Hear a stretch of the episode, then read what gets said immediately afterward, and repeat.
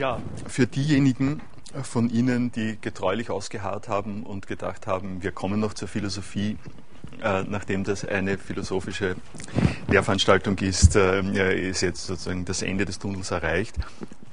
Äh, nicht zu früh. Es haben noch äh, zwei Stunden Platz, äh, also zwei Vorlesungsstunden Platz und in diesen beiden äh, Stunden möchte ich eingehen auf die Situation, äh, im Verhältnis äh, äh, zwischen dem, äh, was wir gehört haben, was ich hauptsächlich in diesem Semester vorgetragen habe, äh, Ökonomie, Wissensmanagement, äh, Wissenssoziologie und die Aspekte von Philosophie im traditionellen Sinn, also das, was man erwartet, wenn man normalerweise in diesem Institut Lehrveranstaltungen macht. Äh, heute wird es äh, um Heidegger äh, gehen und das nächste Mal Hegel.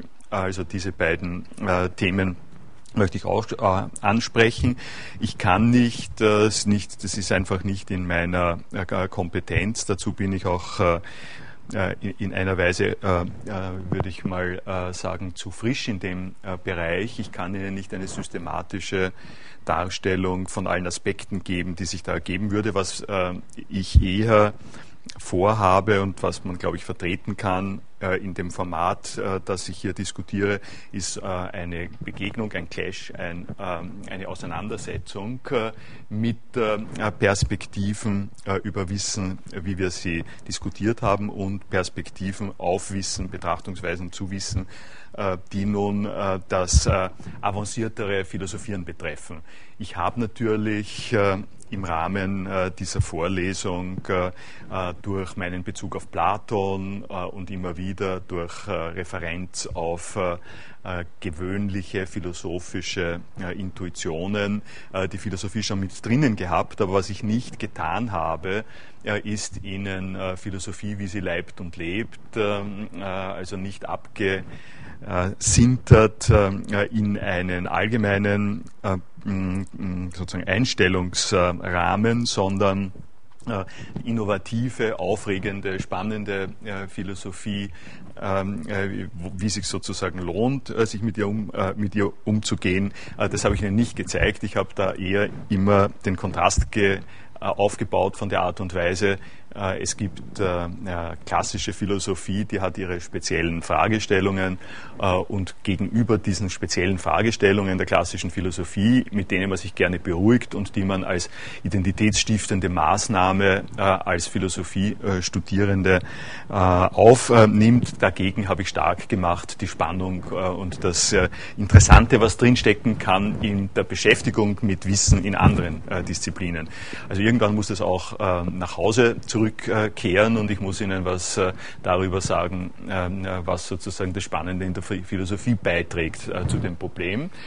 Und da hat sich etwas ergeben in meinen Recherchen, was ich Ihnen jetzt ein bisschen ausbuchstabieren möchte und was Ihnen die ähm, also einen Eindruck äh, vermitteln möge äh, in die Art und Weise, wie man produktiv umgehen kann äh, mit zwei Wissensgebieten und Verhaltensweisen, äh, die wir nur allzu oft als äh, einander feindlich vorgestellt äh, bekommen. Das eine ist das Wissensmanagement, ähm, was ich mir irgendwann vorgestellt habe am Beginn des Jahres, war, dass ich etwas mehr Zeit habe, Ihnen detaillierte Definition des Wissensmanagements zu geben, so in diesem Handbuch, das der Raimund Hofbauer ja auch ein bisschen exzerpiert hat. Das ist mühsam, äh, weil da muss man sehr tief äh, bohren, äh, um da was rauszuholen. Also vom äh, Tagebau ist da keine Rede. Da muss man sehr, sehr äh, komplizierte Perspektiven machen. Ich habe mir darum etwas gesucht, wo der Tagebau leichter möglich ist. Und das ist ein Artikel, ist nicht, nur ein Artikel, ich komme das nächste Mal auch darauf zurück, eine ganze Schule, eine ganze Betrachtungsweise des Wissensmanagements, äh, die, von, die verbunden, die sich verbindet mit Carl E. Weik äh, und seiner Mitarbeiterin ähm, Kathleen äh, Sutcliffe. Die haben eine Betrachtungsweise auf Wissensmanagement äh, äh, entwickelt, äh, die nicht nur im deutschen Sprachraum aufgegriffen worden ist in der Post-Luhmann-Debatte. Dirk Becker, der übrigens nächste Woche im IFK äh, vom, vom Manfred Fülsack eingeladen ist und sprechen wird. Ich bitte Sie, dorthin zu gehen. Ich muss noch was organisieren, vielleicht kann das jemand aufnehmen. Ähm, also es gibt unterschiedliche Auffassungen über manches, was er sagt, aber an dieser Stelle ist er wirklich ähm, interessant und gut lesbar. Der, äh, der hat die Sachen vom Weig aufgegriffen, äh, Wilke hat äh, Sachen vom äh, Weig aufgegriffen äh, und um es mal ganz äh, generell vorneweg zu sagen, ist die Betrachtungsweise, die sich jetzt hier dann auch im Einzelnen zeigen wird vom Weig und der Vorschlag, äh, den der Weig macht, äh, äh, unter dem Titel bekannt äh, The Sense-Making Organization, also eine Organisation, äh, eine Firma de facto. Und von daher kommt die ganze Rede äh, vom, äh, vom ökonomischen, vom Wissensmanagement-Zusammenhang, äh, wenn Sie sich den Standard anschauen vor zwei Tagen oder drei Tagen. Es muss nicht nur der Standard sein, Sie hören überall die intelligente Firma, Wissensmanagement, alle diese Dinge.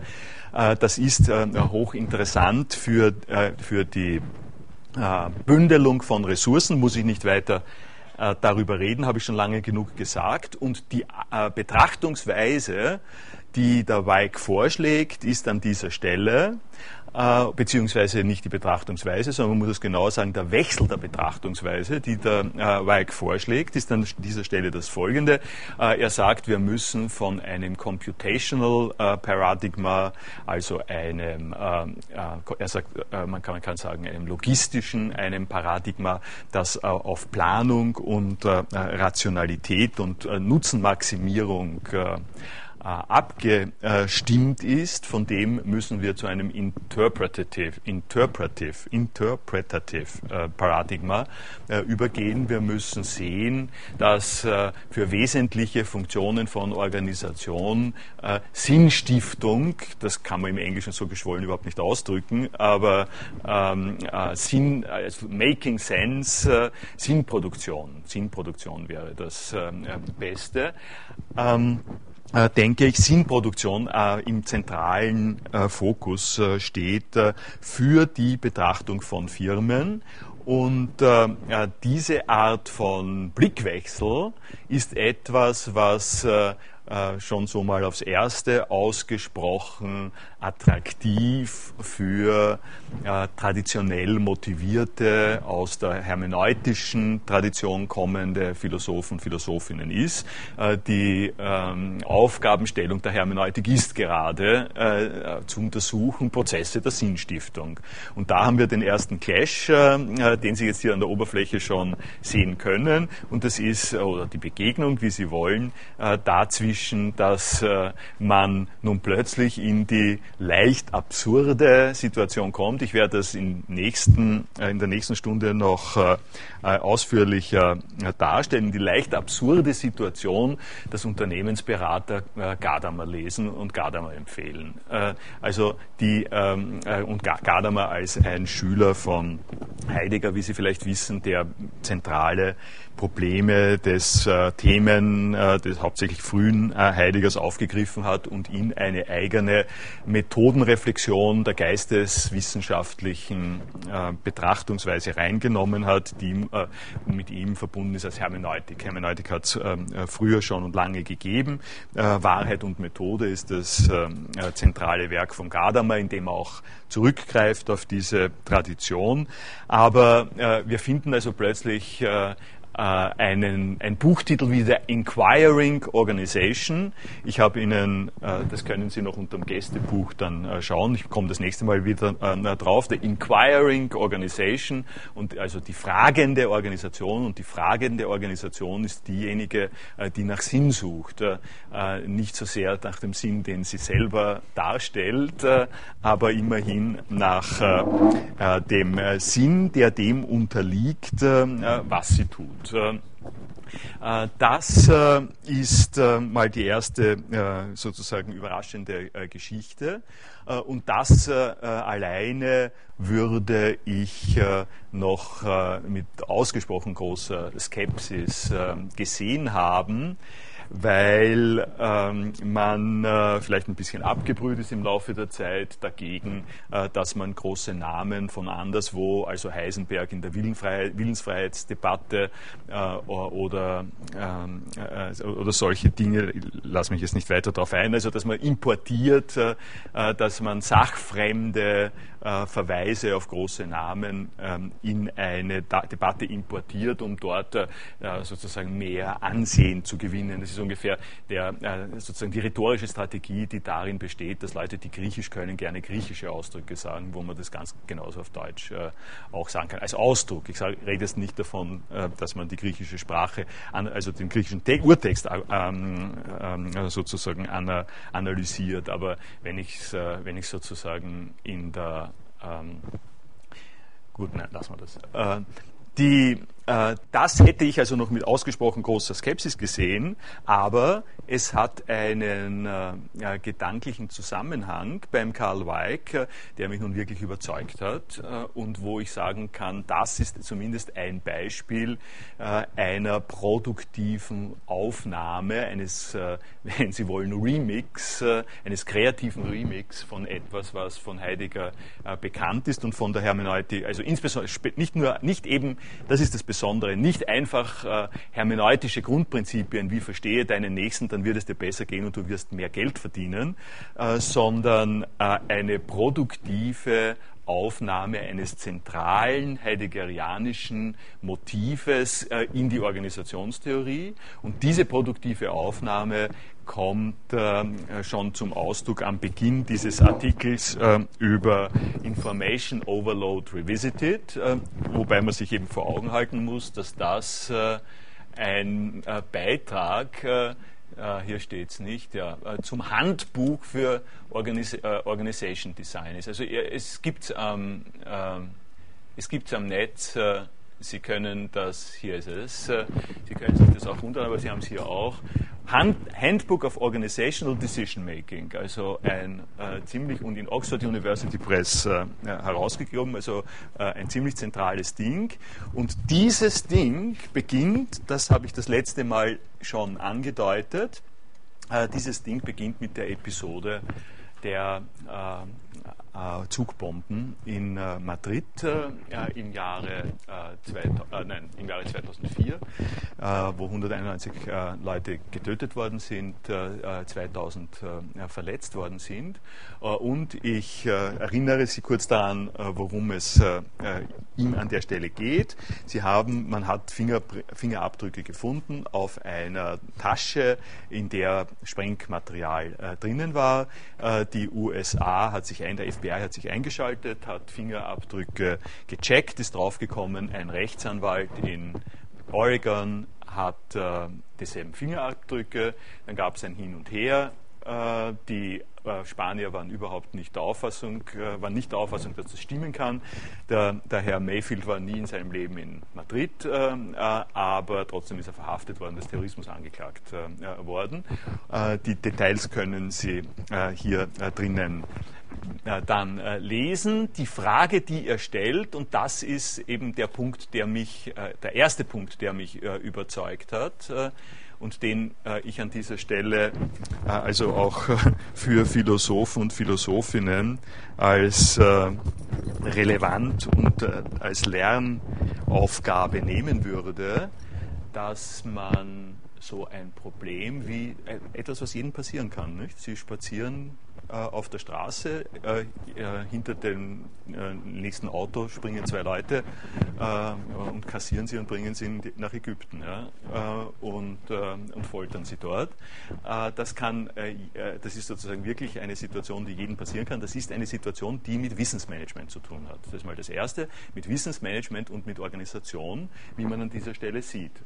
denn der Rechtsanwalt in Oregon, äh, ist deswegen äh, verhaftet worden, weil eine ausgesprochen raffinierte, auf dem letzten äh, Stand der Vernetzung und der technischen Möglichkeiten stehende Datenabgleichmaschinerie, die nicht nur eine Datenabgleichmaschinerie ist, sondern, wie Sie aus dem äh, Detailbeispiel sehen, auf fünf, sechs Lagen, in fünf, sechs Entscheidungsinstanzen eine Angelegenheit von Urteilsprozessen von involvierten Leuten ist. Äh, es, geht, es ist einfach nicht so, das wäre die utopisch, äh, dystopische Geschichte, äh, dass es irgendwo eine Maschine gibt und in dieser, dieser Maschine fallst du unangenehm auf äh, und dann äh, nimmt das ähm, äh, Unheil automatisch von dieser Maschine gesteuert seinen Ablauf. Das ist ja, man muss dazu sagen, das ist wirklich eine Schutzbehauptung. Das ist eine sozusagen schreckmachende Schutzbehauptung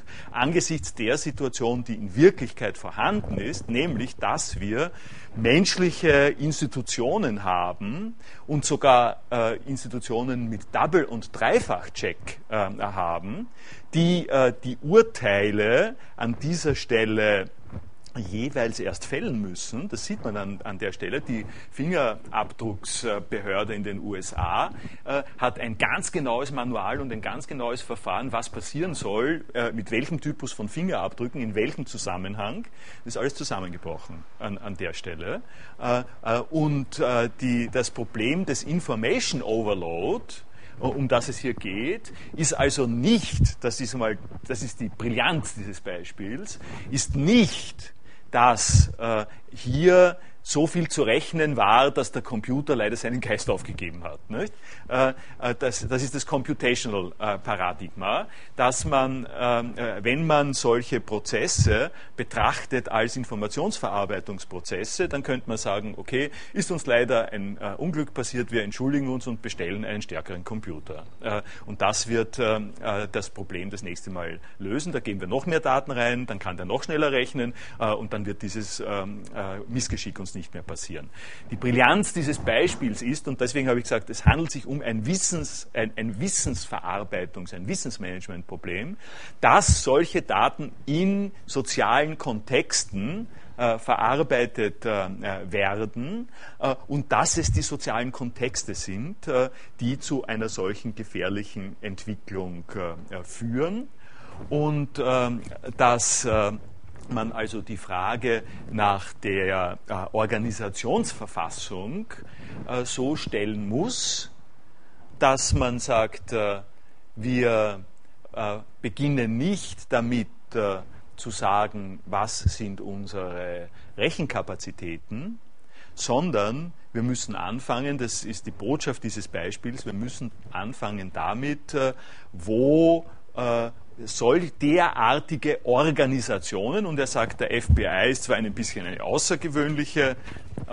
Organisation, aber äh, er ist einfach äh, eine, eine Organisation. Ich kann in dem PDF, das, das habe ich mir nicht an, angetan, in dem PDF die äh, äh, Sachen äh, mit Farbe ähm, aus zu fabeln aber äh, die, äh, ja, äh, an, an, dieser Stelle äh, ist, äh, ist sozusagen, obwohl der FBI ein, äh, while the FBI might not resemble a typical organization, wo ist das? Ähm, yeah. Uh, while the FBI may not resemble a typical organization, this event is typical of organization events because it involves a high stake, high profile decision coupled with performance pressure, time pressure, role pressure, and distributed information, all of which can trigger a regression to a less expert stage and subsequently increase the likelihood of flawed decision making. Ähm, also da hört man als erstes ähm, äh, durch, äh, dass unter Druck äh, Personen, die sich in der Regel kompetent erwiesen haben, plötzlich regredieren in einen äh, Status äh, von Fehleranfälligkeit und Fehler machen, die sie normalerweise nicht gemacht haben. es kommt weiter hinten, ähm, nein, hier kommt es eigentlich auch schon. In dem Madrid case, pressures overloaded expert decision makers and transformed them into advanced beginners who were uh, more easily overwhelmed and made a high profile uh, decision by the rules. Uh, das ist eine, von der Anal Analyse her, klingt das noch nicht, ganz, noch nicht sehr philosophisch und beruft sich auf Hubert Dreyfus und seinen Bruder äh, hier drinnen. Äh, und äh, die Idee dahinter ist die, dass es fünf Stadien der Kompetenzentwicklung gibt, von einem beginnenden äh, zu einem äh, einigermaßen, ich habe jetzt die, die, die, verschiedenen Stadien nicht aufge, aufgelistet, sind in der Logik, am Ende ist der Experte, der Experte hat hat sozusagen den Sens dafür, der muss das nicht nach äh, Regeln machen, sondern äh, der hat es im Griff äh, sozusagen, während äh, der äh, Anfänger, die Anfängerin oder auch der Advanced äh, Learner, also der, der, im ersten Schritt weitergekommene Lerner, der ist noch unsicher und sucht immer nach den Prinzipien die äh, hier anzuwenden äh, wären. Und diese Prinzipien äh, sind in jedem einzelnen Fall dann natürlich äh, problematisch vielleicht in der Anwendung, während der Experte, der macht sich nicht mehr, mehr bewusst, dass es Prinzipien gibt, sondern der tut das einfach, der weiß, wie man es macht und das passt ähm, äh, dann auch. Also die, der Hinweis ist der, dass in solchen Overload-Situationen ein Kollaps stattfindet und Leute, die im Prinzip wissen, wie man es tut, die eigentlich wissen sollten, ähm, dass die dass dieser, also in diesem speziellen Fall, dass jemand, der nicht in Madrid war und der äh, Fingerabdrücke äh, produziert hat, ähm, die zum Teil nicht nicht sehr klar ähm, waren und wo es eine ganze Reihe von weiteren Gegenargumenten gegeben hat, dass der, dass der diese Urteilssicherheit nicht mehr hat und sich beruft auf die Regeln und es ist ja alles ordnungsgemäß es ist ja im Prinzip alles ordnungsgemäß abgelaufen, nur haben wir leider einen Fehler äh, gemacht, das äh, hier dahinter. Die ähm, äh, Publikation von Dreyfus und Dreyfus äh, ist aber nicht einfach eine Organisationsmanagement-Publikation, äh, sondern, äh, das ist jetzt der erste Hinweis auf die Heidegger Beziehung das ist eine philosophische Explikation dessen, was der Heidegger in Sein und Zeit äh, sagt, äh, im Kontext äh, der Debatte über künstliche Intelligenz. Äh, der, ähm, die wichtige äh, Idee, die für den Dreyfus äh, leitend gewesen ist an der Stelle, ist, dass in der künstlichen Intelligenzdebatte, wo die Ingenieure, und da haben wir eben auch das Computational Paradigma, wo die Ingenieure äh, sagen, äh, wir werden äh, eine Maschine machen, äh, die ausgestattet ist mit einem derartig reichhaltigen äh, Regelset, äh, dass sie die Aufgaben, die wir normalerweise intelligent nennen, durch Rechenkapazität schaffen wird. bekannt sind diese Knowledge Decision Making Systems, Assistenzsysteme, wo man zum Beispiel medizinische Diagnosen vorformen, vorbereiten kann äh, wo man ähm, Fehlerquellen äh, herausfinden kann, also solche äh, Wissensmanagement, also auch automatisierte Wissensmanagement-Probleme. Und das wäre eigentlich der Punkt, wo wie die Maschine den Menschen in seiner Intelligenz ablösen kann. Die Antwort auf diese allgemeine Überlegung von Dreyfus ist zu sagen, zurückzugehen auf Heidegger äh, auf Sein und Zeit. Ich bringe Ihnen äh, das äh, nochmal dann ein bisschen ausführlicher und zu sagen, schauen wir uns doch mal an, wie man das beim Menschen sehen kann und wie man Lernprozesse für die Bereiche der menschlichen ähm, äh, Umgebung definieren kann. Und da kommt er zu seinen äh, fünf Stufen und sagt, naja gut, das, was die Maschinen können, äh, das, was die Maschinen können, ist zu einem gewissen Grade die Anfangsstadien äh, des menschlichen Lernprozesses äh, zu ähm, ähm, äh, sozusagen nachzumachen, zu modellieren denn auch in menschlichen Lernprozessen besteht das Anfangsstadium darin, dass man sich, äh, ein, dass man sich einprägt, äh, was man da tun muss, äh, wenn das von links kommt, wenn man Autofahren lernt. Nicht? Ähm, ja, eine gute Geschichte. Ja, wenn da einer von links kommt, dann darfst du fahren. Wenn einer von rechts kommt, darfst du nicht fahren. Das ist ja nicht in der Wiege mitgegeben. Das muss man sich ja erst entsprechend memorieren. Und eine nicht erfahrene Fahrschullehrer, Fahrschulschülerin äh, äh, wird, äh, wie Sie wissen, ähm, an der Stelle sehr zögerlich äh, und äh, sozusagen wahrnehmbar äh, jeweils die Prinzipien abrufend agieren. so etwas gibt es auch im Computerbereich. Ähm, äh, es gibt aber dann darüber hinaus, und das ist das Wesentliche, er macht es nicht mit der Fahrschule, er macht es beim Schachspielen, der Dreyfus.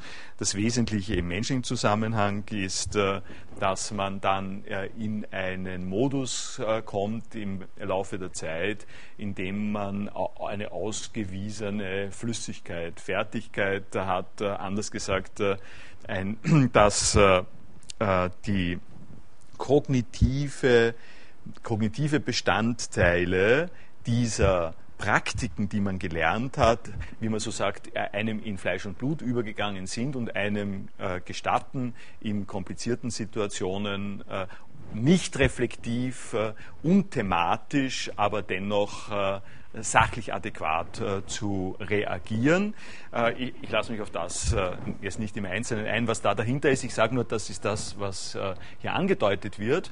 Äh, und um das gleich, äh, also jetzt direkt an den Heidegger zu, zu, zu, sozusagen zu verwenden, das ist eine der entscheidenden Innovationen, die der Heidegger in Sein und Zeit in 1927 in die europäischsprachige Philosophie eingebracht hat, äh, nämlich, äh, dass wir bei der Betrachtung dessen, was den Menschen ausmacht, äh, beginnen müssen bei der Eingebundenheit in Handlungszusammenhänge, in denen wir wissen, was wir tun, aber nicht wissen, dass wir es tun und uns nicht vor Augen führen, dass wir es tun.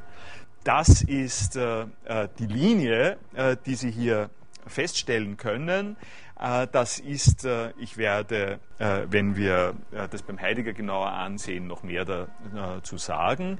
Das ist in der Philosophie ein sehr aufsehenerregendes Resultat, ein sehr aufsehenerregender Gedanken gewesen, der sehr, der sozusagen sehr wohl vorbereitet worden ist, aber große Konsequenzen gehabt hat. Der Terminus einer der Terminus, also der Haupt, das Hauptwort, das, also das zentrale Wort, das Heidegger an der Stelle geprägt hat und das die Philosophie nicht mehr verlassen hat, ist Zuhandenheit. Äh, wenn Sie noch ein anderes Wort haben wollen, besorgender Umgang, äh, die äh, Situation, mit der wir beginnen müssen, wenn wir vom menschlichen ähm, Leben reden und auch wenn wir die Absicht haben, Fragen des Erkennens zu diskutieren, ist besorgender Umgang mit Zuhandenheit, mit Zuhandenem. Diese, dieser Ausdruck Zuhandenheit heißt auf Englisch, äh, man hat es auf Englisch übersetzt als ready to hand. Und Sie werden äh, hier dann gleich weiter drauf kommen. Äh, der Weig bezieht sich genau auf dieses ready to hand. Und die Situation ist also nun die, dass wir eine philosophische Intervention, Sie, Sie können, ich habe es ich sozusagen präludiert die letzten Male durch äh, äh, meine Diskussion des impliziten Wissens. Äh, implizites Wissen würde der Heidegger niemals sagen, aber es ist zumindest an der Stelle strukturell vergleichbar, als es ein Umgang mit der Umwelt ist, der eingebettet in äh, kognitive Fähigkeiten, aber nicht charakterisiert äh, äh durch äh, explizites thematisches äh, äh, Diskutieren ist. das ist der Punkt, um jetzt nochmal beim Weig zurückzukommen, wo, der, wo Weig sagt, schauen wir uns mal an, wie analysieren wir das, was in einem solchen Kollaps, in einem, in, im Kollaps einer Organisation dahinter, dahinter steht. Wir sollten das so artikulieren, dass wir sagen, das ist sozusagen die Grundidee äh, der interpretatorischen Perspektive, äh, wir sollten das äh, nicht so interpretieren, dass irgendwo äh, die Leitungen durchgeglüht sind. Nicht? Äh, wenn wir, ähm, äh, wenn wir den, das, das FBI-Debakel konzeptualisieren als da, da, ist, da hat ein Apparat nicht funktioniert. Äh, äh, und das können, dann können wir das, letztlich können wir das natürlich auch psychologisch auf die Menschen selber äh, zurückführen und betrachten und kann, kann man sagen, ein Nervous Breakdown oder eine Überforderung, ein Kollaps, ein Ultrastress ähm, besteht eigentlich darin, dass Menschen, die man an, sieht als informationsverarbeitende Wesen zu viel von dieser äh, Information unter zu ungünstigen Bedingungen eingespeist bekommen haben und dann haben sie es äh, so ähnlich, wenn sie zu viel Gift äh, äh, atmen mussten oder sowas. Das hat der Organismus nicht mehr, mehr ausgehalten. Ja? Äh, also so, äh, wie man, so wie man sagen kann, menschliche Wesen als Organismen unterliegen ja ganz normalen Input-Output-Bedingungen der Umwelt und, und sind an dieser Stelle genauso ähm, sagen, anfällig und äh, und ausfallsgefährdet äh, äh, wie andere Organismen. Und dann könnte man sagen, na gut, in der Organisation passiert das auch so. Es war halt eine Overload, wie, es ist zu heiß nicht? oder sowas ähnliches. Und der Punkt der Interpretation, Interpretational ähm, ähm, Perspective ist jetzt der, dass er sagt, Schauen wir uns doch Overload auf eine andere Art und Weise an. Schauen wir es uns doch an als äh, schauen, schauen, wir uns, äh, äh, schauen wir uns Overload an als eine Möglichkeit, äh, äh, Informationen abzublocken, die man nicht mehr bearbeiten kann. Also als etwas, äh, wo ein Organismus nicht mehr in der Lage ist, auf eine expertenhafte Art und Weise Sinn zu produzieren, mit Hilfe und aus dem Kontext dessen, äh, was äh, er in seiner Umwelt normalerweise tut. Und das, was er in seiner Umwelt normalerweise tut, ist eben der, wo sind wir da jetzt, hier, ist, ist eben so etwas wie besorgender Umgang. Schauen wir uns äh, das an. Der macht das, äh, er macht das, glaube ich, er macht das äh, sehr, sehr schön, äh, äh, wie er die Sachen auseinander. Das muss man auch noch dazu sagen. Also die äh, sozusagen die Darstellung der jeweiligen Forschungslage und wer alle dazu was gesagt hat vom, vom Weig ist äh, überzeugend. Ja, also äh, der hat nicht nur einfach solche Ideen, sondern äh, der ist wirklich äh, e, ein Experte in dem ganzen Feld, von dem er redet. Und was er hier ähm, äh, in diesem Absatz wirklich sehr schön vorstellt, ist, ähm, sind Proble also nicht einmal Probleme, sondern Vorannahmen, äh, die äh, das ähm, äh, die Betrachtung des Information Overload aus der Computerperspektive charakterisieren, nämlich dass man es hier mit Repräsentation und Rechnerleistung zu tun hat und nicht mit Konstruktion und Interpretation, dass das die wichtigsten ähm, Tätigkeiten einer Organisation sind dass the organization is a finite container that is overfilled with demands, that communication channels are conduits with fixed information limits, that the goal of, of a transformation process is a one-to-one correspondence between input and output, that output must be formulated in response to input within a fixed time interval, um, storage is limited, uh, attention is a scarce resource, overload is a disease that ought to be fought. Und, ähm, und zwar indem wir Bodybuilding betreiben sozusagen, ne? also kognitives Bodybuilding ähm, an der Stelle betreiben. Und seine Reaktion darauf ist äh, äh, in diesem Rethinking ähm, mit eingeschlossen. Und äh, äh, in diesem Rethinking beginnt er zunächst einmal mit äh, äh, John, John Dewey, aber also den John Dewey spare ich mir mal, aber äh, so weil ich dann gleich zum Heidegger äh, gehen möchte. Aber was ich äh, Ihnen hier zeigen möchte, ist quasi die Weichenstellung. Äh, that this suggests that overload is a problem of interpretation as much as it is a problem of computation and information processing. Overload is a particular way of bracketing a stream of experience. This means that overload is not a discrete, discontinuous, sudden event, Instead, it waxes and wanes, uh, also wächst und verschwindet wieder, comes and goes. It is embedded in the experience of becoming and thrownness and ready to hand. Wobei äh, diese Formulierung hier, Thrownness Weig 2004, äh, ein bisschen äh, amüsant ist, weil äh, Thrownness ist Geworfenheit äh, äh, und Geworfenheit kommt direkt aus Sein und Zeit.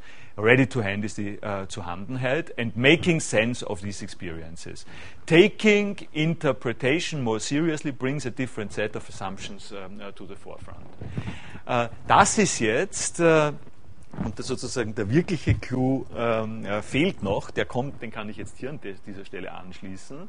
Das ist jetzt äh, der Punkt, äh, wo er einen Blickwechsel im Organisationsmanagement äh, direkt auf ähm, äh, die Heidegger-Perspektive äh, lässt, sozusagen abbildet. Aber was ich no, noch nur äh, äh erwähnt habe und noch nicht erklärt und ausgeführt habe, ist, äh, was das jetzt mit dem Madrid-Beispiel äh, zu tun hat. Äh, man, könnte, man könnte meinen, dass das Madrid-Beispiel ein schöner Aufhänger ist, damit die Leute eine gute Einleitung haben und, ähm, und, und, und entsprechend sich nicht langweilen im Handbook of Organizational Design.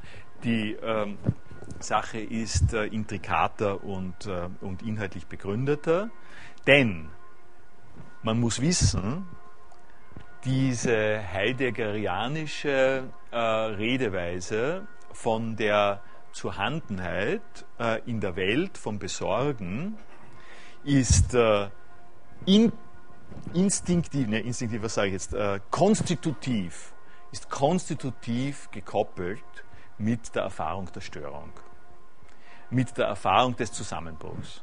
Genau das, womit ich hier begonnen habe beim Weig und womit der Weig beginnt, äh, nämlich der Zusammenbruch äh, der Experten, des Expertenstatus, äh, genau das äh, ist äh, der erste wichtige Schritt, den der Heidegger im Zusammenhang mit der Zuhandenheit äh, weitergeht äh, in äh, seiner äh, philosophischen Explikation.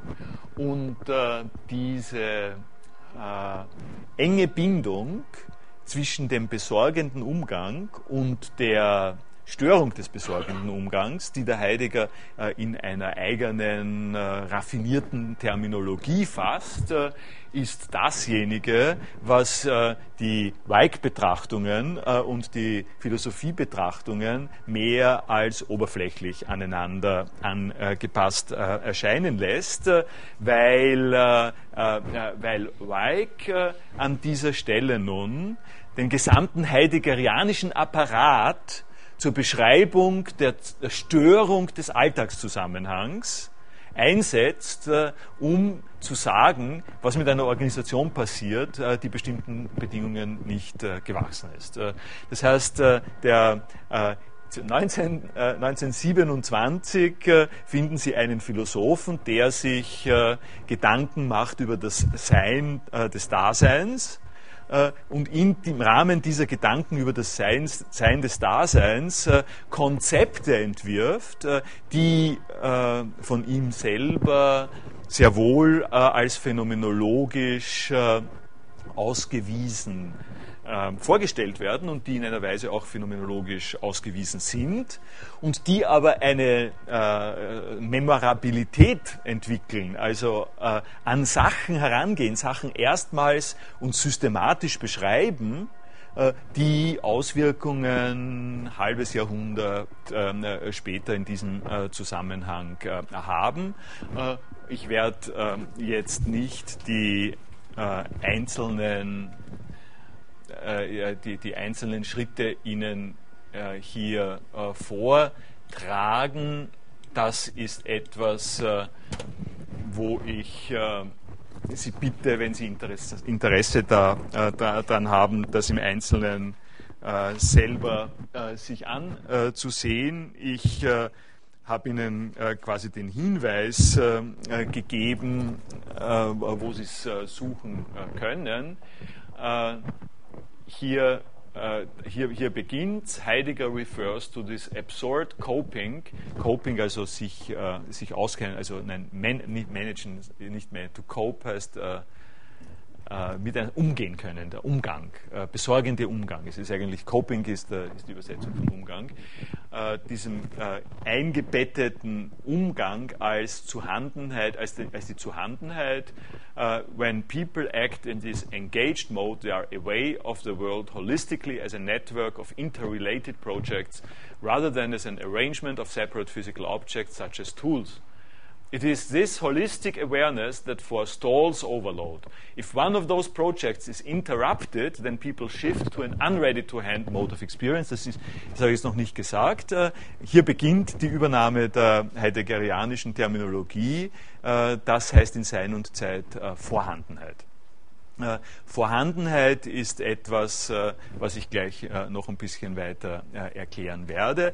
Diese Vorhandenheit von der sozusagen vom Intuitiven her äh, steckt dahinter die äh, Vorstellung bzw. die Suggestion, äh, ich kann, wenn ich nicht gestört bin und weiß, was ich tue, mit einer Sache operieren. Äh, ich kann, äh, äh, es kann aber auch passieren, dass, eine, dass, dass ich die Erfahrung mache, dass mit dieser Sache irgendwas nicht stimmt. Ähm, und dann äh, schaue ich mir den Hammer an und sage, ach so, der, äh, äh der ist abgebrochen. Äh, ich schaue mir, den ich schaue mir das, das, Ding an, den Schraubenzieher an und sage, ach so, der ist zu groß. Also ich greife das, das ist die heideggerianische Grundintuition, die ich hier mal ähm, sage. Ich, äh, ich muss eine Schraube entfernen, ich greife dorthin, nehme mir den äh, äh Schraubenzieher, setze ihn an. Äh, das letzte Mal habe ich das auch so gemacht, äh, denke mir nichts dabei, drehe, der, da dreht sich nichts, ich schaue mir den Schraubenzieher an und sage, ach, ah ja, richtig, der, da ist, das ist jetzt der falsche Schraubenzieher.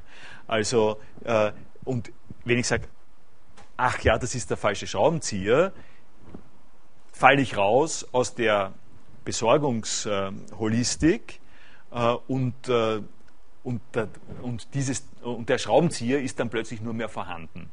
Der, der hilft nicht dazu, äh, eine Aufgabe zu lösen, sondern er ist plötzlich in meiner Hand. Äh, was tue ich mit dem Zeug? Der ist falsch da. Äh, das heißt, das Ding ist als vorhandenes Ding plötzlich auf, also so Heidegger sagt, das kann ich hier jetzt vielleicht gerade sagen, Heidegger hat da terminologisch drei Termini, mit denen er operiert, auf, auf, aufsässig, nein, auffällig, aufdringlich, aufsässig. Das sind die drei Sachen. Auffällig, aufdringlich, aufsässig. Äh, es fällt mir sozusagen auf, äh, es fällt mir das Ding auf, damit beginnt es? Wenn mir etwas, was, was ich normalerweise verwende, auffällt, äh, dann ist das schon der erste Schritt dazu, dass ich es nicht äh, verwende, und, um damit etwas zu tun, sondern dass es selber in den Fokus äh, äh gerät. Äh, und die äh, Gedankenbewegung vom Weig ist eben nun die, dass man Overload das, das vielleicht jetzt noch als letztes. Overload is partly uh, an act of reflecting of, on an uninterrupted, detached moment of thrownness rather than an immersion and acceptance of thrownness. Also da haben Sie es sozusagen voll drinnen, die Geworfenheit, äh, die Zuhandenheit, äh, die äh, Vorhandenheit et, etc. ich lasse das jetzt mal hier bewenden an der Stelle, um Ihnen ein bisschen etwas jetzt aus Sein und Zeit vorzustellen. Und bevor äh, also etwas äh, genauer äh, zu sagen, wo das herkommt, weil mein Interesse wird jetzt eben das sein, Ihnen diese Anwendung der Philosophie zurückzubeziehen auf das, wo es herkommt und wie das aussieht an der Stelle, an der es entwickelt worden ist und Ihnen damit zusammen auch einen kleinen Sens zu geben davon, wie das in der Philosophie gewirkt hat. Weil was ich jetzt gemacht habe, ich habe die eine große Brücke gemacht zwischen in der Philosophie findet sich das und lässt sich produktiv in der äh, Organisationstheorie äh, fortsetzen. Äh, aber damit äh, habe ich noch nichts darüber gesagt. Damit habe ich, das so, habe ich sozusagen die Philosophie zwar angesprochen, aber gleich wieder verlassen. Äh, und es ist nicht unwichtig, äh, an der Stelle auch intern in der Philosophie jetzt weiter zu sehen. Wie schaut das in der Philosophie aus? Und das ist mir jetzt deswegen wichtig, nicht um den Heimvorteil der Philosophie anzusprechen. Also man findet, ich selber es ist nämlich so, ich, das ist ein Thema, zufälligerweise, auf das ich da gestoßen worden bin, äh, über den ich, sage ich jetzt mal gleich, den ersten akademischen Artikel, den ich geschrieben habe, äh, im Jahre 72, ja, handelt sich genau um dieses Problem. Äh, ich habe den jetzt gescannt, hab, der war nicht vorhanden, er sollte eigentlich auch in der Versunkenheit verschwinden, aber, ähm, äh, aber, ähm, äh, aber ich leiste es mir sozusagen, äh, jetzt in dem Zusammenhang ihn wieder zu beleben. und, und der Grund, ähm, warum ich das mache, äh, ist durchaus äh, sozusagen ein selbstkritischer, selbstanalytischer, weil ich feststelle, noch immer, als jemand, der in der Philosophie diese Frage des Weltzusammenhangs, äh, Zuhandenheit, Vorhandenheit diskutiert äh, hat, weil ich feststelle, dass jemand, der an, äh, so wie ich an dieser Stelle eingetaucht ist in den philosophischen Heidegger-Zusammenhang, äh, ganz instinktiv ein äh, Unbehagen empfindet, äh, wenn jemand diesen Chunk von Gedanken völlig desambiguiert sozusagen rausnimmt aus dem, was es in der Philosophie bedeutet hat und implantiert, das ist eine genetische Manipulation, nicht? das ist wirklich Genmanipulation, das ist Heidegger genmanipuliert auf die Art und Weise und mit Genmanipulation will man vorsichtig sein, äh, äh, auch wenn es funktioniert. Äh, ich meine, in der, meiner Deutung ist, glaube ich, deutlich genug gewesen, dass ich das an dieser Stelle für ausgesprochen spannend und interessant äh, halte.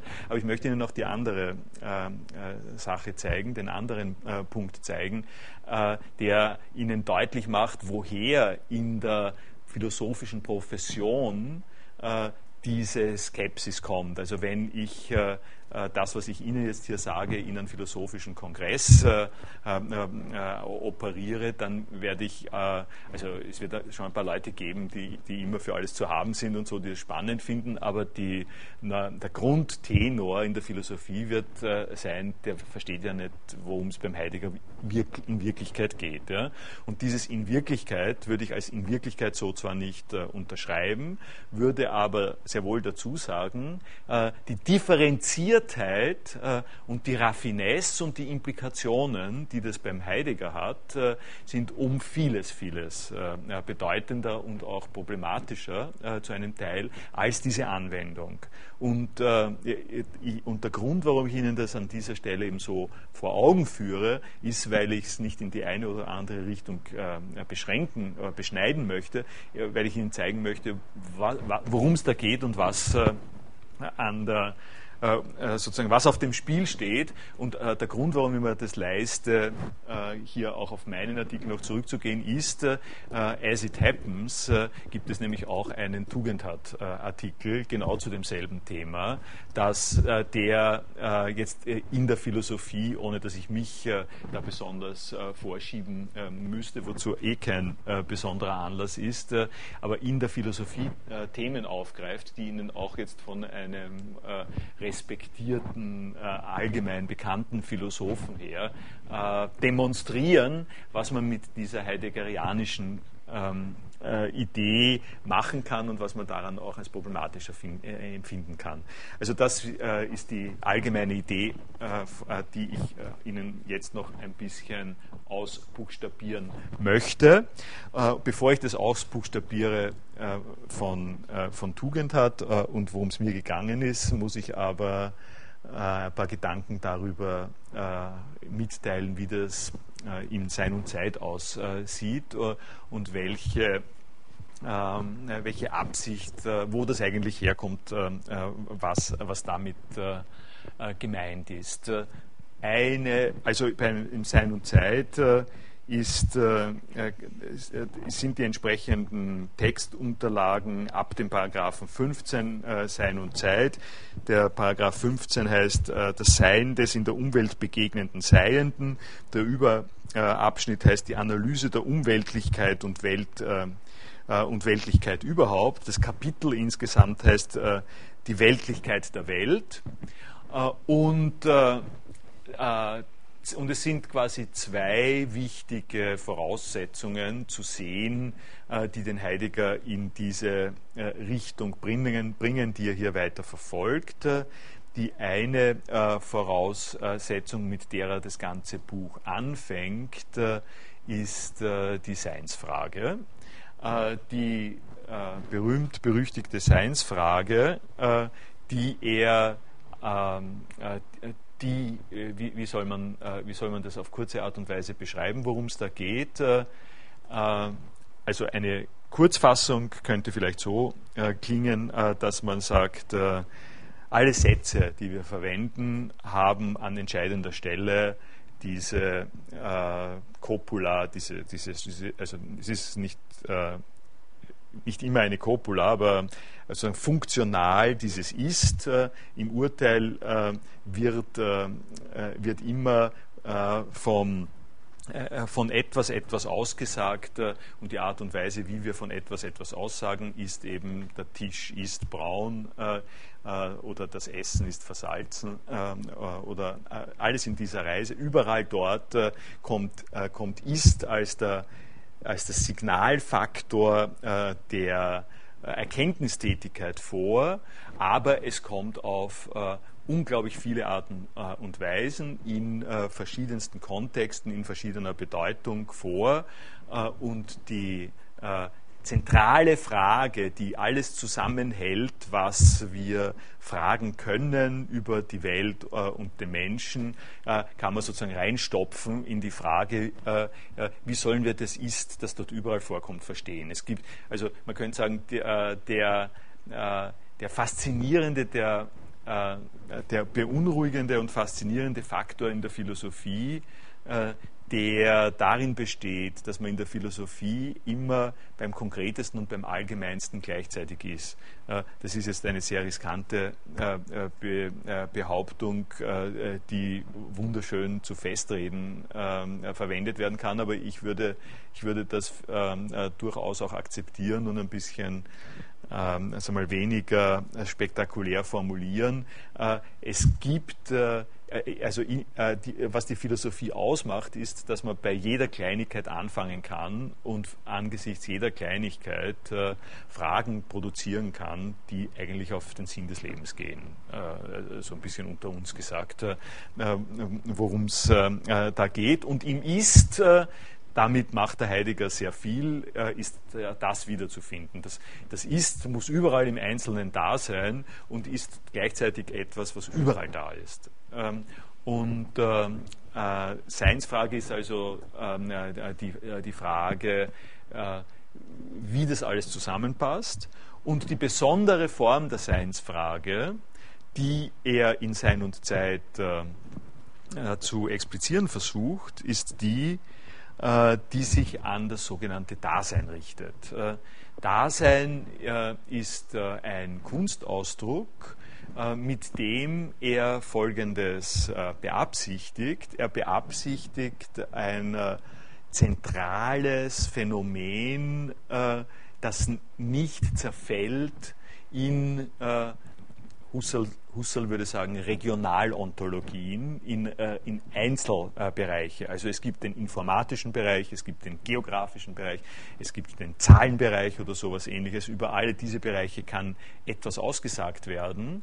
Äh, was der Heidegger möchte, ist einen Bereich zu definieren, in dem alle die Arten, wie wir etwas aussagen können, äh, zusammengesammelt werden. Und da, Dasein ist als Kunstausdruck eben Sein des Da, äh, ob, äh, sozusagen sp spielt das schon mit. Um es nochmal heideggerianisch zu sagen, eine Begegnungsweise des Seins, weil, weil uns das Sein begegnet, können wir mit dem Ist umgehen und wie begegnet uns das, das Sein, wo, wo holen wir das ab, wo schauen wir nach, wie uns das Sein begegnet. Antwort von Heidegger das Dasein. Und was heißt das? Was, was ist das? Wir schauen dort nach, äh, wo Menschen in der Welt sind. Also das Dasein ist das In der Weltsein äh, eines, äh, und äh, da kommt jetzt das nächste dazu, das Dasein ist das, äh, das In der Weltsein der Existenz. Äh, Existenz meint etwas in Nachfolge des ähm, traditionell philosophischen Subjekts, Bewusstseins, äh, äh, der Kapazität, Distanz zu haben, e, existere mit dem Spieler, sich abzusetzen, sich herauszubilden äh, aus einem Zusammenhang, also eine, eine Differenz, eine Differenz in der, in der Welt, in eine Differenz in der Umgebung, die als Differenz in dieser Umgebung äh, ein Verhältnis zum Rest der Umgebung hat. Äh, das ist, sind sozusagen in meinen harmlosen Worten gesagt, äh, das, was der Heidegger im Auge hat, wenn er sagt, er, die Existenz in der Welt sein ist das, was zu befragen ist. Äh, der äh, terminologische äh, Prägung vom Heidegger ist, es gibt die Existenz und es gibt das innerweltliche Seiende.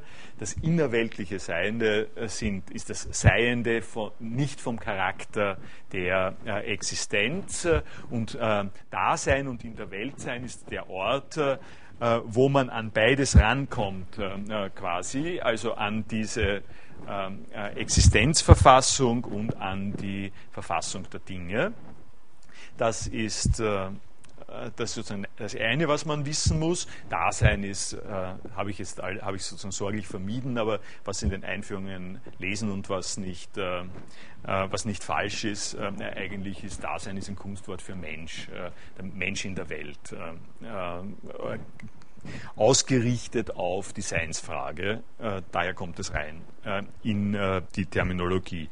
Das ist der eine Punkt, den man wissen muss dazu. Und der zweite Punkt, den man wissen muss, ist, dass er sagt, und das war eben das Sensationelle äh, zu diesem Zeitpunkt, wo er wirklich voll hineingegriffen hat, äh, wenn wir jetzt mit der Frage beschäftigt sind, ähm, dass Menschen in der Welt ähm, einen Aufenthalt haben und etwas tun, und wenn wir uns fragen, äh, wie, worauf kommt es hinaus, was, äh, äh, was Menschen äh, sind dabei, was Menschen sind, wenn sie, das ist die Seinsfrage, nicht, was Menschen sind, wenn sie in der Welt mit Sachen äh, äh, zu tun haben und was die, dieses innerweltliche Seiende ist, das, da, das da sozusagen mit einzubeziehen ist. Wenn wir uns das jetzt genauer anschauen, wo fangen wir da an? Wo schauen wir das erste Mal hin?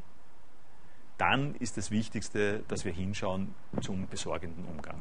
Äh, dann ist das Wichtigste, dass wir, zum, dass wir sehen, die erste Art und Weise, wie die Welt für den Menschen erschlossen ist, ist besorgender Umgang. Äh, anders gesprochen äh, ist sozusagen Fachkompetenz, Überlebenskompetenz, Verweisung, um, ähm, äh, Verweisung zwischen begegnen, zwischen in der Welt begegnenden ähm, Komponenten.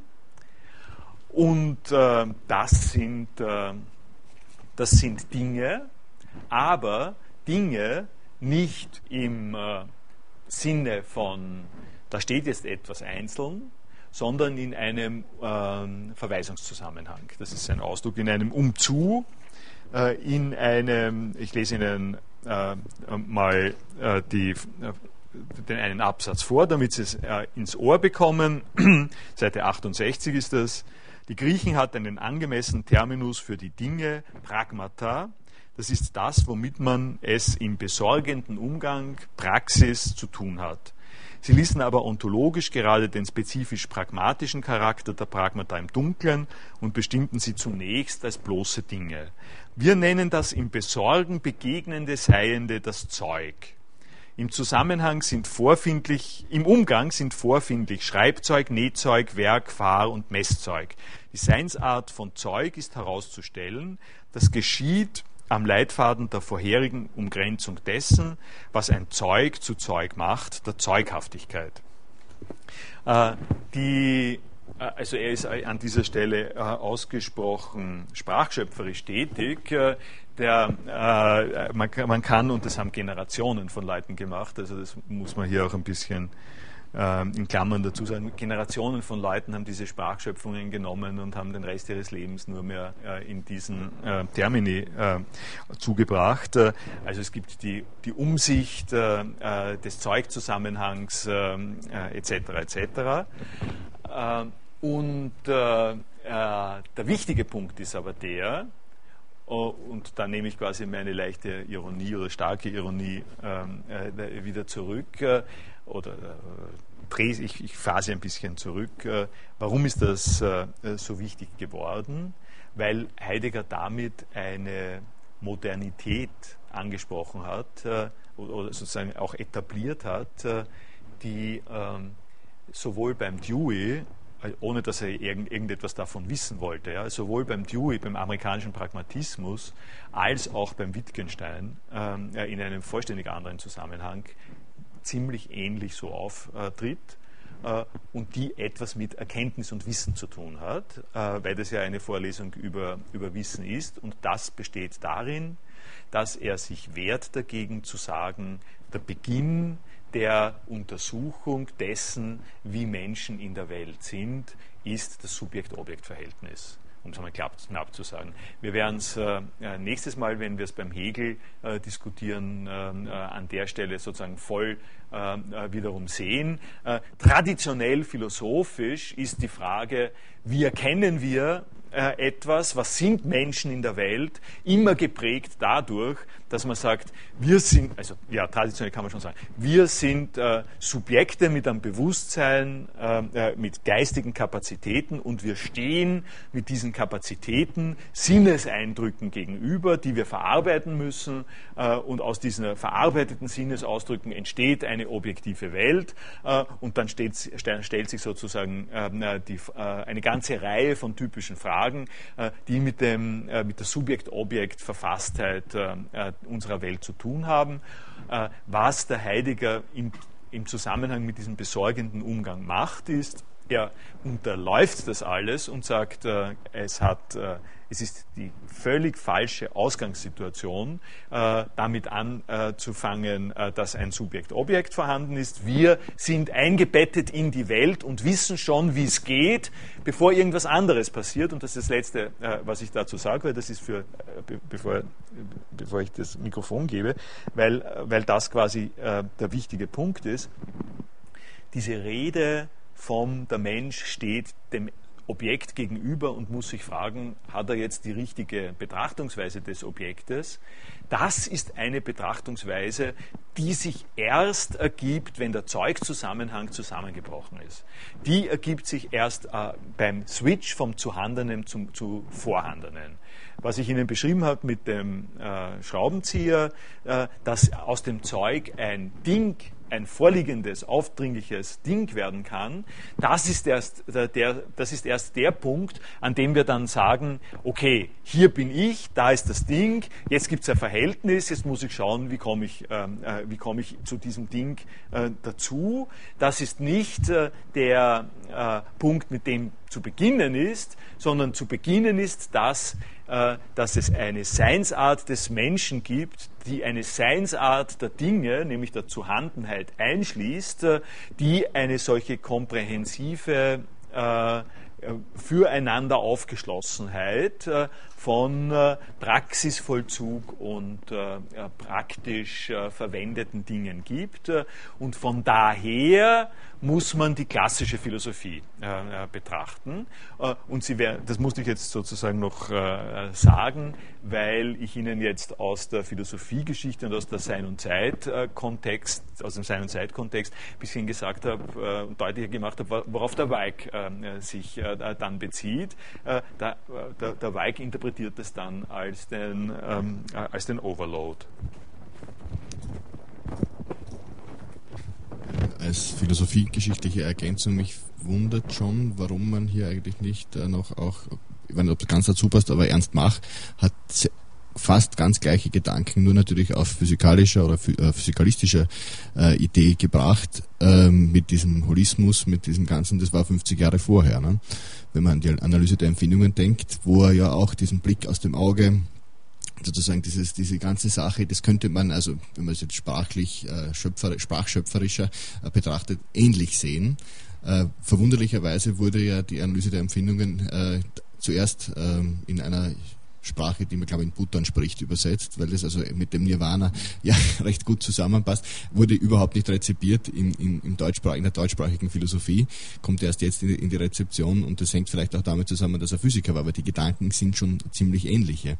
Und als zweites, äh, es gehört aber natürlich schon ein bisschen diese bukolische ähm, Seinsvergessenheit auch noch was dazu, damit man dem Ganzen, was ich aber glaube jetzt dann eh beim Tugendhat als Kritik kommt, äh, auch wirklich im abkauft, dem Heidegger. Ne? Also im ersten äh, Punkt äh, äh, würde ich mal sagen, die, also die, von der Seinsfrage, von der Auffälligkeit, Aufsässigkeit ist nicht die Rede beim Mach. Es gibt aber eine Linie von Mach zur frühen, zu Vorformen der Phänomenologie. Der Manfred Sommer hat das in Evidenz im Augenblick eben sehr schön aufgegriffen. Es gibt gemeinsame Quellen von Husserl und Mach äh, und da äh, vieles von dem, was der Heidegger äh, sagt, ein Aufgreifen von Husserl-Ideen ist, kann man an der Stelle gewisse ähm, wir, Zusammenhänge ansetzen, was der der Mach an, die, an der Stelle, ich müsste mir jetzt nochmal die Sachen im Einzelnen anschauen, aber der macht das mit, also unter keinen Umständen äh, in diesem äh, philosophiegeschichtlich systematisch konstruierenden äh, Sinn, sondern episodischer, äh, würde ich sagen, also fast äh, essayistischer äh, vermutlich. Ne? Das ist das eine. Die andere Geschichte mit der Seinsvergessenheit, die verstehe ich jetzt noch nicht ganz. Da ist es aber ganz sinnvoll, vielleicht noch ein paar äh, Sachen zu ergänzen zu dem, was ich bisher dargestellt habe. Das ergibt sich eh jetzt gerade, weil das, was ich Ihnen äh, bisher erzählt habe, äh, ist keine Seinsvergessenheit, sondern äh, von Heidegger her gesehen die primäre Art und Weise, wie, der, wie das Sein für den Menschen in der Welt äh, zugänglich ist da muss man, da muss man beginnen äh, damit und es ist ihm sehr wichtig. Und das wäre der Punkt, wo ich Ihnen gesagt habe, der, äh, dieses interpretierende Paradigma, das der Weig ansetzt äh, äh, und das er gegensetzt gegen das Computational Paradigma, findet sich von der Motivation hierher beim Heidegger ganz genauso.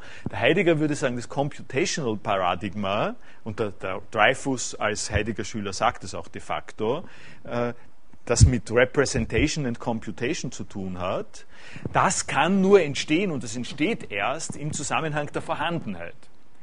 Äh, die Vorhandenheit, äh, sozusagen wirft einen darauf, dass die Dinge einzeln vorliegen, zu zählen sind und indem man sie entsprechend isoliert hat, äh, muss man sie dann im Nachhinein wieder ähm, äh, durch äh, bestimmte Rechenleistungen ähm, und Organisationsleistungen ähm, miteinander in Verbindung bringen.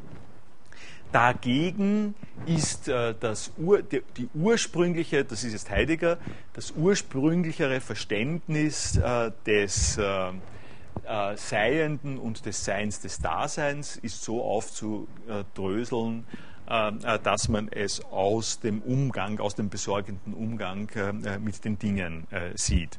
Und nun äh, ist der Punkt, also ich, ich nähere mich jetzt dem der Stelle, an der so etwas wie Seinsvergessenheit vorkommt. In diesem äh, in diesem Zusammenhang, den ich jetzt gerade gesagt äh, habe, ist eher so etwas wie Selbstvergessenheit. Äh, es ist nicht die Seinsvergessenheit, sondern es ist die Selbstvergessenheit äh, äh einer Person, äh, die sich beschäftigt mit, mit einer Umgebung und die nicht damit äh, beschäftigt ist, sich selber äh, zu überwachen oder zu kritisieren oder sonst was, sondern die aufgeht in den äh, Dingen. Und diese Selbstvergessenheit äh, äh, nimmt der Heidegger da durchaus positiv äh, mit, mit rein und, und die hat er auch nicht zu kritisieren. Das kritisiert er auch nicht, sondern das funktioniert anders in Sein und Zeit, das auf mehrere Weisen anders. also Sein und Zeit es ist ein, ein, ist ein unglaubliches äh, Meisterwerk auch. Äh, ähm, die erste Art und Weise, wie es funktioniert, ist eben durch die Auffälligkeit, Aufdringlichkeit, Aufsässigkeit. Ähm, und wie beschreibt er jetzt das? Und an der Stelle äh, verweise ich jetzt einmal gleich vor auf den Tugendhat. Da können Sie also beim Tugendhat äh, Sinnvolles lesen ähm, äh, darüber.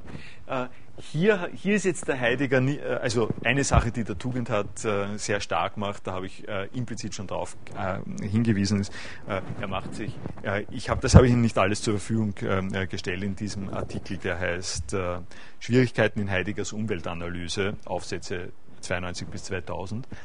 da macht er sich ein bisschen lustig über die sprachschöpferischen Fähigkeiten von Heidegger, wo er, wo er sagt, es äh, geht beim Heidegger oft darum, dass er ein suggestives Wort hinsetzt und darauf hofft, dass die Leute sich dabei das Richtige denken, statt dass er analysiert, äh, wie das eigentlich im Sachzusammenhang ist. Was ich jetzt erzählen möchte, ist zur Hälfte unter dieser Kritik, zur anderen Hälfte ist aber ein schönes Beispiel, wo das nicht der Fall ist. In jedem Fall ist das, ist das ein zündender Gedanke, würde ich sagen, ein wirklich zündender Gedanke, äh, der aber äh, durchaus auch äh, im Einzelnen analysiert und möglicherweise zum Teil zurückgewiesen äh, werden äh, kann. Der zündende Gedanke, dem ich zum Beispiel vollständig äh, gefolgt ähm, bin und unter, unterlegen, unterlegen kann man gar nicht sagen, also ich bin ihm vollständig gefolgt in dem, was ich dann geschrieben habe. Der zündende Gedanke ist das folgende. Ähm, in dem Moment, in dem das Zeug aufsässig wird, das ist jetzt Heidegger Terminologie, im Aufsässigwerden des Zeuges äh, meldet sich Welt. Meldet sich die Welt. Die Verbergung der Welt, äh, die, die Verbergung der Welt, die darin liegt, dass wir in der Welt äh, uns bewegen können und umgehen, die wird zurückgenommen und es entbirgt sich die Welt äh, darin, dass äh, wir plötzlich vor einem Ding stehen und nicht mehr wissen, was das soll. Äh, und an der Stelle äh, kommt man also terminologisch in den Zusammenhang äh, mit äh, Artikulierung, Thematisierung, Verborgenheit und Entbergung. Was man, also sozusagen das Geniale an dieser Redewendung ist, dass er sagt, äh, also da, da, dass er einen auffordert dazu, äh, sich sowas vor, äh, sich, sich sozusagen, sich bestimmte Termini äh, zurechtzulegen und vorzustellen angesichts eines äh, Alltagsphänomens, das völlig nachvollziehbar ist. Also auf der einen Seite ist ein, ein wirklich leicht und allgemein nachvollziehbares Alltagsphänomen und auf der anderen Seite äh, ist eine hochraffinierte philosophische Konstruktion, die an dieser Stelle zusammengebracht wird. Das Alltagsphänomen äh, ist das, äh, das ich Ihnen schon gesagt habe, wenn das Ding, äh, äh, wenn das Ding auffällig wird, dann werden sie rausgeworfen aus dem, was sie gerade machen und äh, sie kriegen ein Bewusstsein davon, dass jetzt, äh, dass jetzt das, Gan dass das Ganze jetzt nicht mehr, mehr stimmt. Das Ganze, das geht jetzt, also man sagt als erstes, das geht jetzt nicht mehr. Äh, ich, äh, die Annahme, die ich gemacht habe, nämlich, dass ich jetzt einfach den Schraubenzieher nehmen kann und so, das geht nicht. Hoppla, was ist jetzt los? Was tue ich eigentlich? Was ist das für ein Ding? Also die, äh, die Abfolge von, das funktioniert jetzt nicht, was ist das eigentlich, äh, gehört das da überhaupt rein, was ist das, was ich tun will, insgesamt sind Alltagsphänomene, die so ablaufen, dass man sich äh, zum, äh, da, dass man, dass man sozusagen in fortschreitenden Schritten immer wieder einmal dazu geführt wird, sich zu fragen, was soll das Ganze? Und die Beschreibung des, des Ganzen, das was soll, ist Welt. Äh, äh, äh, das ist wieder so ein Punkt, wo ich sage, das kleinste Detail und das allgemeinste, was man sagen kann, sind an dieser Stelle kurz geschlossen. Für einen Heidegger ist, ist sozusagen das Ganze, in dem, das Ganze das, was soll und in dem wir immer drinnen sind. Er sagt es noch, noch bedeutend raffinierter. Ich lese es Ihnen mal kurz vor äh, wo, äh, weil das muss man nämlich vor, vorlesen, weil dazwischen, da stößt man sich äh, mit Sicherheit, wenn man es nicht vorliest, auf Seite 86 ist das, äh, das Worin des sich verweisenden Verstehens als woraufhin des Begegnenlassens von Seienden in der Seinsart der Bewandtnis ist das Phänomen Welt. Äh, ich meine, der Heidegger hat äh, viel gesündigt gegen schöne und klare Sprache, aber das hier ist keine von diesen Sünden. Also äh, das ist etwas, das ist zwar hochkomplex und so, aber äh, wenn man sich im Einzelnen anschaut, kann man nachweisen, dass das komplett genau konstruiert ist. Also das ist eigentlich wie eine mathematische Formel. Das ist, das, das, das ist, da, da gibt es, wie sagt man, da gibt es keinen ähm, keinen Speck. Ja? In, in, in, dieser, in dieser Formulierung gibt es keinen Speck. Äh, äh, die, ist voll, äh, die ist sozusagen voll belastbar.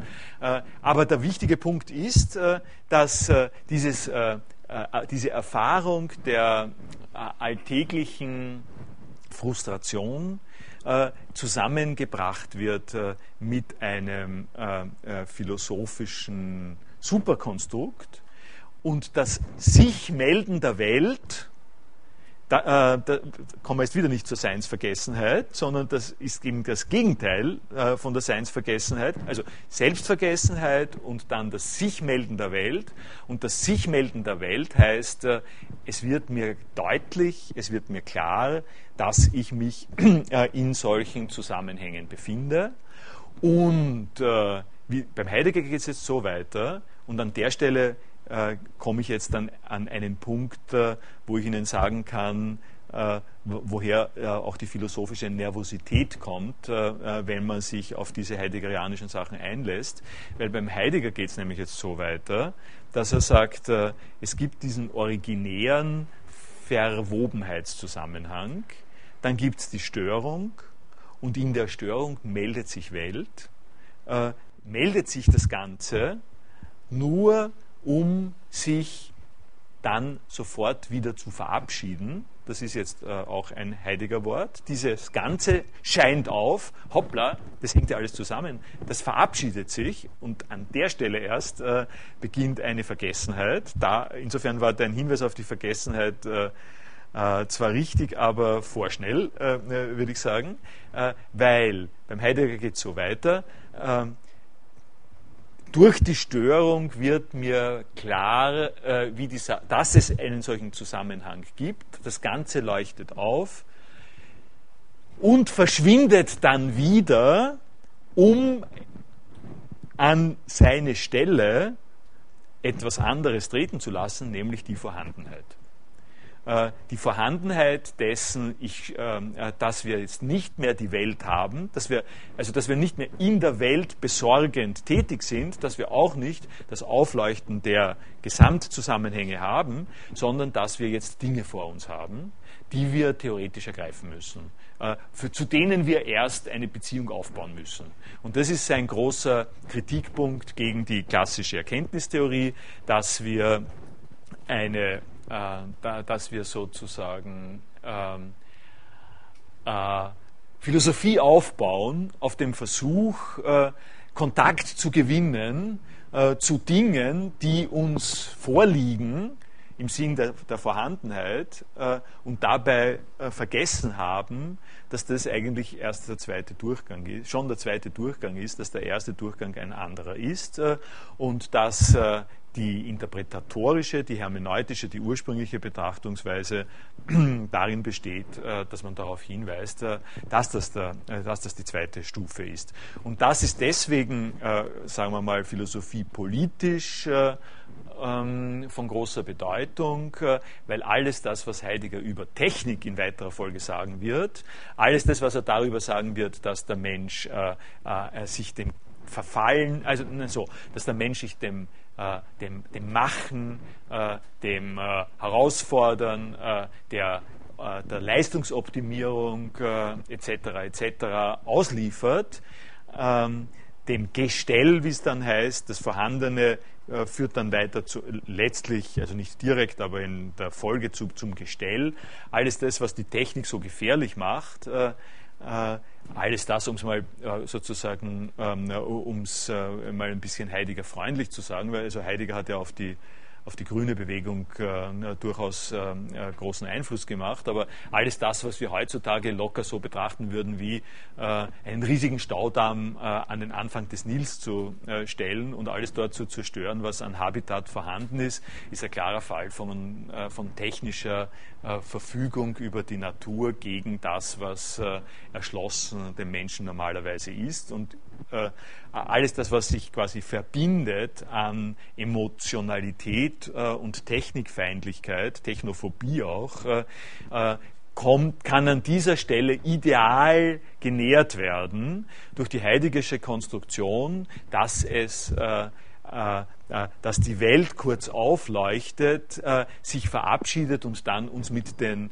äh, Einzeldingen, die wir nur mehr betrachten, begaffen können, zurücklässt und dass wir sozusagen als Opfer dieses Verschwindens der Welt und dieses sich verabschieden der Welt ist äh, tatsächlich jetzt die erste Variante der Seinsvergessenheit, wobei Seinsvergessenheit schon umgekehrt gedacht ist. Das ist gedacht äh, von, äh, äh, sagen wir mal, von Menschen, äh, von Menschen, die ähm, äh, die dem Sein ausgesetzt sind. Äh, das ist in Sein und Zeit noch nicht äh, so der Fall. In Sein und Zeit ist es noch so, dass vom Menschen her nach dem Sein gefragt wird und darum redet er eben, das Sein entzieht sich. Es wäre eben nicht so sehr Seinsvergessenheit, sondern es gibt einen Entzug. Das gibt es in Sein und Zeit schon, einen Entzug des Seins und, der Seinsfrage an der Stelle.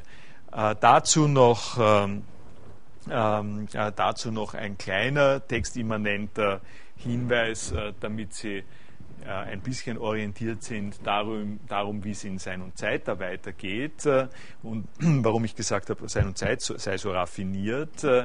Für Sein und Zeit ist es so, dass in der Schiene dieser Vorhandenheit äh, kommt dann äh, eine Kritik des kartesianischen Ansatzes, äh, kommt dann eine Kritik des Neokantianismus und seiner Gegenwartskonkurrenten.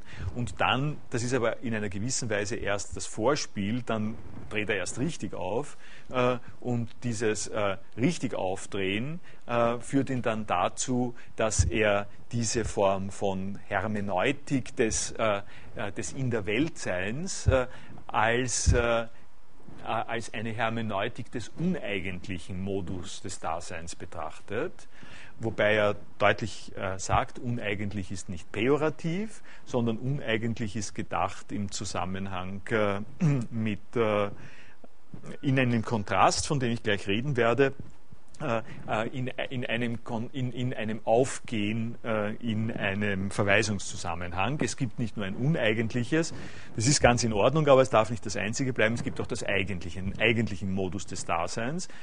Äh, das ist auch ein Thema der Seinsfrage, aber eine verschärfte äh, Seinsfrage. Darum habe ich gesagt, dann dreht er erst richtig auf. Und dann gibt es die Sachen, äh, für die Sein und Zeit ebenfalls mindestens so berühmt ist wie für die Weltanalyse. Und das ist die Angst- äh, und Todesanalyse. Äh, denn die Rolle, die die Dinge haben, indem sie auffällig werden, dass sie einen sozusagen rausreißen aus einem ganzen Zusammenhang, diese Rolle spielt in einem zugespitzten Zustand äh, äh, für die Existenz äh, die Angst. Äh, in dem Moment, in dem man Angst hat und nicht Furcht, Furcht ist orientiert an Einzeldingen, Angst stellt das die Existenz als Ganzes in Frage und Angst ist die eigentliche Art und Weise, wie sich Sein meldet. Und das geht dann weiter in, ins Nichts in, in der Vorlesung von Was ist Metaphysik und das geht äh, dann in die typisch heideggerianische äh, Richtung. Okay, ähm, ich habe nicht mehr äh, die Zeit äh, an, an Tugendhat anzuknüpfen und an, äh, und an mich selbst. das wollte ich eigentlich sowieso eher nicht. Was ich allerdings dazu sagen möchte, wenn Sie die Zeit finden, wenn Sie sich das anschauen wollen, äh, ich habe meinen Artikel auch deswegen da reingestellt, äh, als warnendes Beispiel, äh, als, oder als, als Beispiel. Wir waren gerade vergangenes, vergangenen Freitag beim österreichischen Philosophiekongress in Graz. Und was man dort feststellt, ist, dass sich die Disziplin nicht ändert, also in Jahrzehnten nicht ändert, dass die Aufgabe der Philosophie jetzt noch immer weit, auf weiteste Strecken das ist, was ich als die Aufgabe der Philosophie selbstverständlich äh, aufgenommen habe, nämlich diesen Text nehmen, ihn von vorne nach hinten und von hinten nach vorne lesen äh, und dann draufkommen, dann versuchen draufzukommen, äh, wo man dann noch weiter pitzeln kann. Ähm, äh, das, äh, das ist das ein bisschen ernüchternde, äh, traurige Ergebnis der Relektüre von dem, was ich da geschrieben habe. Ich meine, verzeihen Sie es einem 22-Jährigen, aber ähm, ähm, aber als eine gewisse Warnung äh, auf das, was hier sein kann, äh, will, es, ich, will ich es doch nennen. Wobei ich äh, das äh, auch deswegen reingeschrieben habe, äh, man muss was lernen. Es, gibt, es ist auch eine Frage des Trainings natürlich, nicht? Äh, diese, diese Fähigkeit zu haben, so, solche Texte zu verstehen, muss auch gelernt werden und ich will das nicht alles ähm, leugnen, aber unter dem Hinblick auf das, was der Tugendhat macht, äh, ergibt sich an der Stelle noch ein äh, wichtiger Punkt, weil äh, wenn man sich die Sachen vom Tugendhat anschaut, dann wird deutlich, äh, worin äh, philosophische Beschäftigung, also zumindest nach meiner Auffassung in diesem Kontext eher bestehen könnte, nämlich in einem äh, Prüfe- und Unterscheide-Verfahren, in einem Versuch, sich nicht durch die Sprachgewalt einlullen zu lassen, sondern die philosophischen Gehalte äh, dessen, was da drinnen sind, äh, herauszunehmen, äh, zu sagen, an bestimmten Stellen ist es plausibel und an anderen Stellen ist es nicht plausibel. Und womit ich ende, eben auch als eine kleine Aufforderung an Sie, die Tugend hat, wie meist, also an, an, vielen Stellen, an einigen Stellen ist er auch wirklich unfair, würde ich sagen, wie öfters,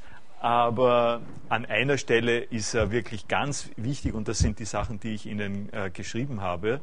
Äh, wogegen er massiv protestiert, ist diese Suggestion, dass wir eine ursprüngliche Praxis haben, äh, und dann passiert was Grausliches und dann stehen wir vor der Technik äh, und vor der Theorie äh, und wir müssen uns herumstreiten, wir müssen uns sozusagen herumplagen mit der, mit der Theorie und mit dem Vorhandenen und müssen, weil wir uns damit herumplagen, zurück uns äh, orientieren an einer ursprünglichen Erschlossenheit, äh, die uns äh, die Lösung der Probleme bringen würde. Das ist die Suggestion dieses Umschlags äh, beim äh, Heidegger. Und was der, was der Tugendhat macht, ist, äh, Heidegger selber so zu lesen und so zu interpretieren, dass deutlich wird, das ist deutlich übertrieben, das ist ein Schwarz-Weiß, das sachlich nicht gerechtfertigt ist und man braucht einen anderen. Und aus der Sache, die Heidegger verhandelt, selber ergibt sich nicht diese Dichotomie, sondern ein anderes Verhältnis, nämlich ein, äh, ein immer gleich zusammen, ein immer zusammen vorhandenes äh, äh, Auftreten von explizierten, thematisierten und unthematisierten äh, äh, Wissen. Das schaut anders aus. Diese Suggestiven, was ich Ihnen gesagt habe, das genial Suggestive des Umschlags, äh, äh, wo, sich die, wo sich eben dann die Welt äh, mal kurz zeigt und dann Tschüss sagt, das ist zwar ausgesprochen ähm, äh, sozusagen aufmerksam, für die Aufmerksamkeit, äh, äh, für die Wirksamkeit, für die Öffentlichkeitswirksamkeit ausgesprochen produktiv und das bleibt im Kopf aber das ist nicht äh, das, was die Philosophie an dieser Stelle letztlich zu sagen hat. Und so äh, schließt sich jetzt ein bisschen der Kreis, nicht? Äh, was ich, was ich mein, gemeint habe, wie ich gesagt habe, das bleibt einem im Gedächtnis, äh, äh, ist ja klar, das ist die Wirksamkeit auch. Also die Analyse von Tugend hat, was dabei gezaubert ist und was vertretbar ist, ist nicht etwas, was in das Organisationsmanagement rübergeht. Im Organisationsmanagement ist diese geniale Bewegung, der geniale Umschlag von Heidegger mit drinnen. Und so wie es verzahnt wird, äh, Heidegger und Organisationsmanagement, äh, würde ich auch sagen, ist es in Ordnung. Man, man muss nicht immer alles machen, aber man sollte äh, als jemand, der von der Philosophie herkommt, äh, wissen, mit welchen Mitteln da umgegangen wird und was äh, die äh, auch Defizite der Genmanipulation an philosophischem Inhalt sind, die da auftreten. Danke.